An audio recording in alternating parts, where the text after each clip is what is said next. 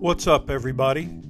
I'm David Hain, and I'd like to welcome you to episode 45 of the A to D from Addict to Disciple podcast. I'd like to give a big shout out to our listeners from Ashburn, Arlington, and Falls Church, Virginia. Thanks for listening, guys. If you'd like one on one counseling, or if you want to start or join an online group using From A to D curriculum and podcasts, go to my website, www.fromatod.org, and click on the contact page, or leave me a message on Anchor. We'll get into this episode entitled Self Harm A Look at Cutting when we come back.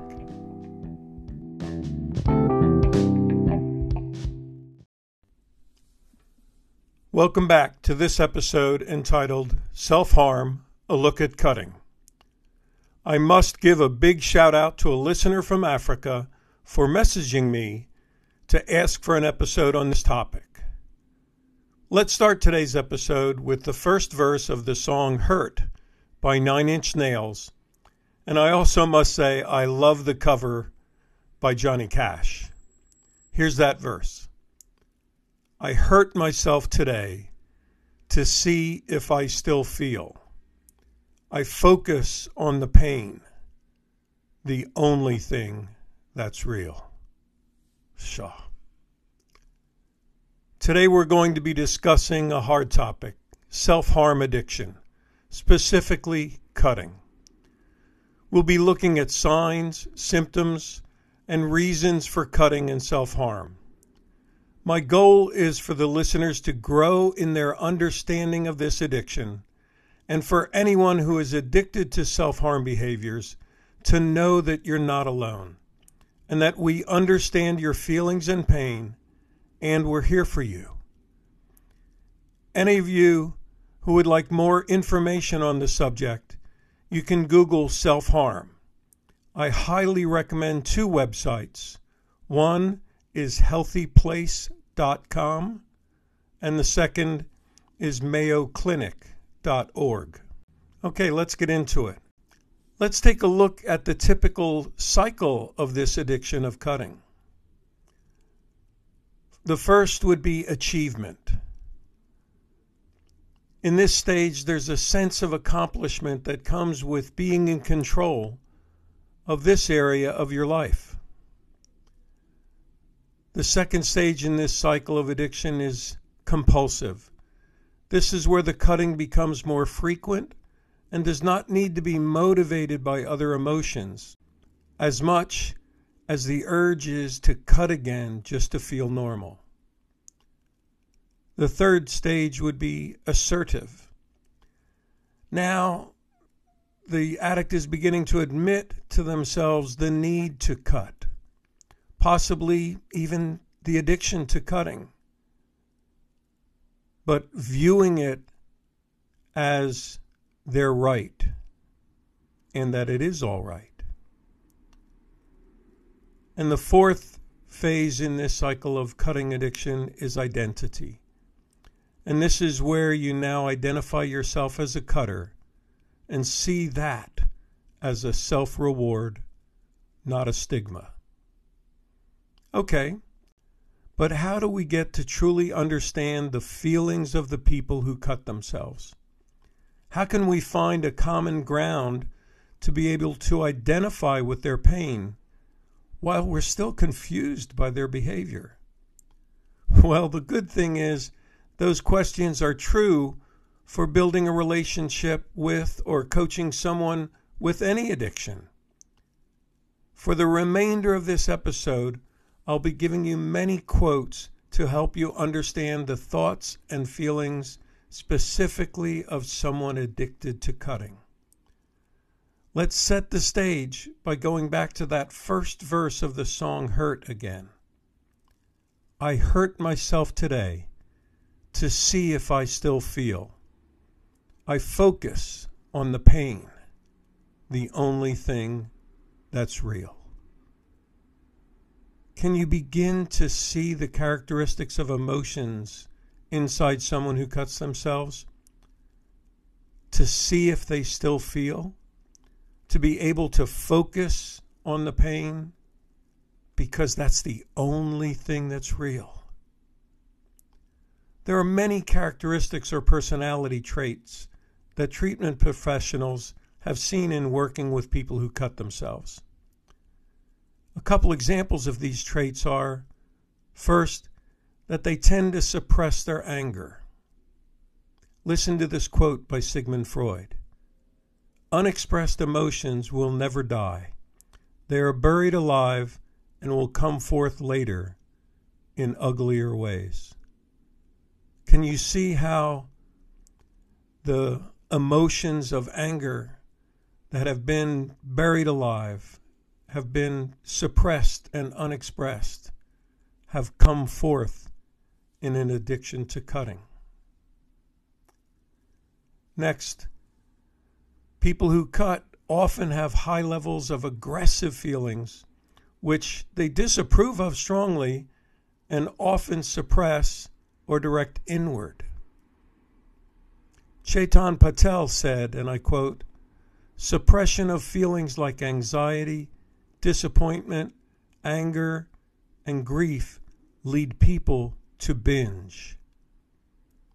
Can you see how the suppression of these feelings, these aggressive feelings, can create the chaotic binge type of behaviors in self harm. You see, when we actually listen to what someone who cuts themselves is saying, we begin to hear their hurt inside. We begin to hear things like, No one cared enough to hear what I have to say. Listen to this quote by Richey Edwards, who wrote Richey Edwards, A Version of Reason in Search of Richie Edwards. And I quote It's all about self discipline. Like self obsession is connected completely with self loathing. And it's the same with if, if you've got a weight problem. It's all about finding some worth in yourself, knowing that you've got the discipline to do it, and knowing that other people maybe can't do it. And it's also, I think, really connected to the fact that you almost feel like silent, like you have no voice. You're mute. There's just no, you, you've got no option. Even if you could express yourself, nobody would listen anyway. Things that go on inside you, there's no other way to get rid of them. Can you hear Richey crying out to be heard? A way to just express and get rid of these emotions. Another thing you'll hear as you talk to people who cut themselves is a description of living being punished for perceived faults. S. Marie quoted I was told I talked too much, made too much noise. I took up a silent hobby, bleeding. Can you feel Marie's pain as she found her new silent hobby in addiction to cutting? Other people who cut themselves will talk of abandonment, rejection, being sent away. They'll use words like, My parents' work was more important to them than me. They'll talk about workaholic parents driven for more money who only show love by buying them stuff, not doing stuff with them or listening to them, and wondering, how do I get their attention? Listen to this quote by Augusten Burroughs from Running with Scissors. And I quote I know exactly how that is to love somebody who doesn't deserve it because they are all you have, because any attention is better than no attention. For exactly the same reason, it is sometimes satisfying to cut yourself and bleed. On those gray days where eight in the morning looks no different from noon, and nothing has happened, and nothing is going to happen, and you are washing a glass in the sink and it breaks accidentally and punctures your skin. And then there is this shocking red, the brightest thing in the day, so vibrant it buzzes this blood of yours. That is okay sometimes because at least you know you're alive. Have you felt that same pain of Augustine, yearning for attention, yearning to feel alive, and just get any attention at all?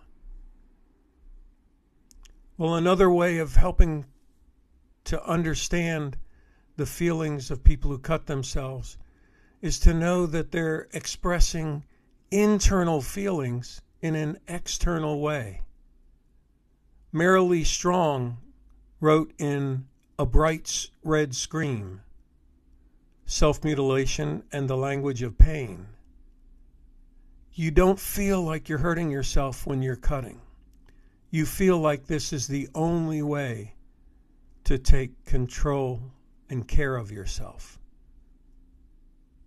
Can you hear Marilee's attempts at self medication by self cutting?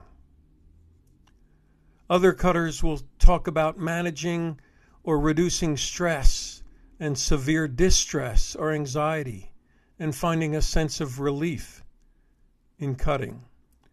Corey Anderson said, quote, Self injury is a sign of distress, not madness. We should be congratulated on having found a way of surviving. Can you identify with Corey's coping mechanism, which has become his surviving skill? Other cutters communicate depression or distressful feelings to the outside world through cutting. C. Blunt said, and I quote, How will you know I am hurting if you cannot see my pain? To wear it on my body tells what words cannot explain. Do you see Blunt reaching out for help? That his scars are a way of saying, Help me. Other cutters find cutting to be a way of distraction from painful emotions through physical pain. Albert Borris, who wrote Crash Into Me, said, I can feel the hurt. There's something good about it. Mostly, it makes me stop remembering. Do you hear Albert's use of pain to numb the memories he cannot face? Another example of what people who cut themselves would say is that they feel a sense of control over their body, over their feelings, over their life situations. Allie wrote, quote, I wear my self harm scars proudly. They represent the battles through which I have gone, and I am proud because those battles I have won. How would you respond to Allie's assertion that her scars represent battles she has won? And lastly, let's look back at a quote from Richey Edwards as he's saying, I just need to feel something, even if it's physical pain. And I quote Self mutilation is a very different issue to suicide. It's a controlled pain personal to you, allowing you to live or exist to some degree. Can you hear Richey's desire to live in the midst of his ritual of cutting so he can be in control of something in his life. Sure. I know that was a lot to process. Thanks for sticking with me. You may want to spend time to process each quote individually to fully begin to get your head around this addiction. I'd like to close by speaking about four areas that are important for someone beginning recovery from addiction to self harm and cutting. So, if that's you, here's a plan of action for you. And if you're a friend of someone who has been cutting themselves, here are four topics for your discussion with them moving forward. First, self worth.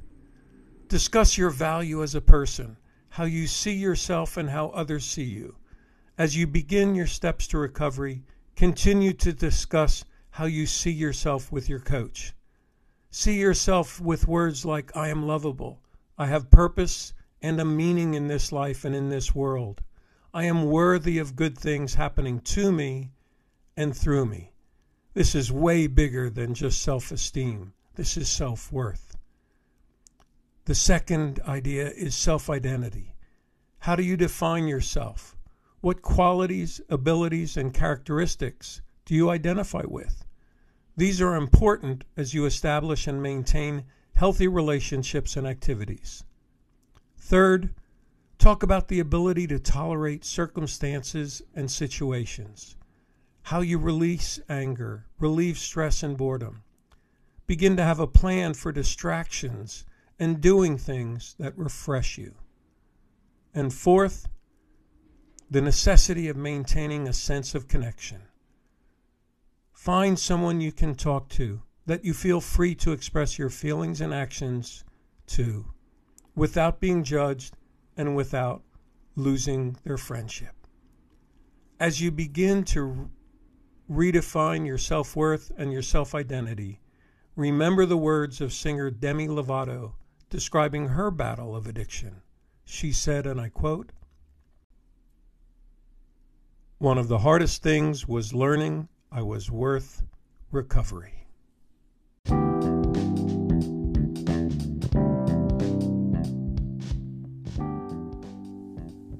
Thanks for listening to this episode of the A to D from Addict to Disciple podcast. If you enjoy these podcasts, please share the link with your friends.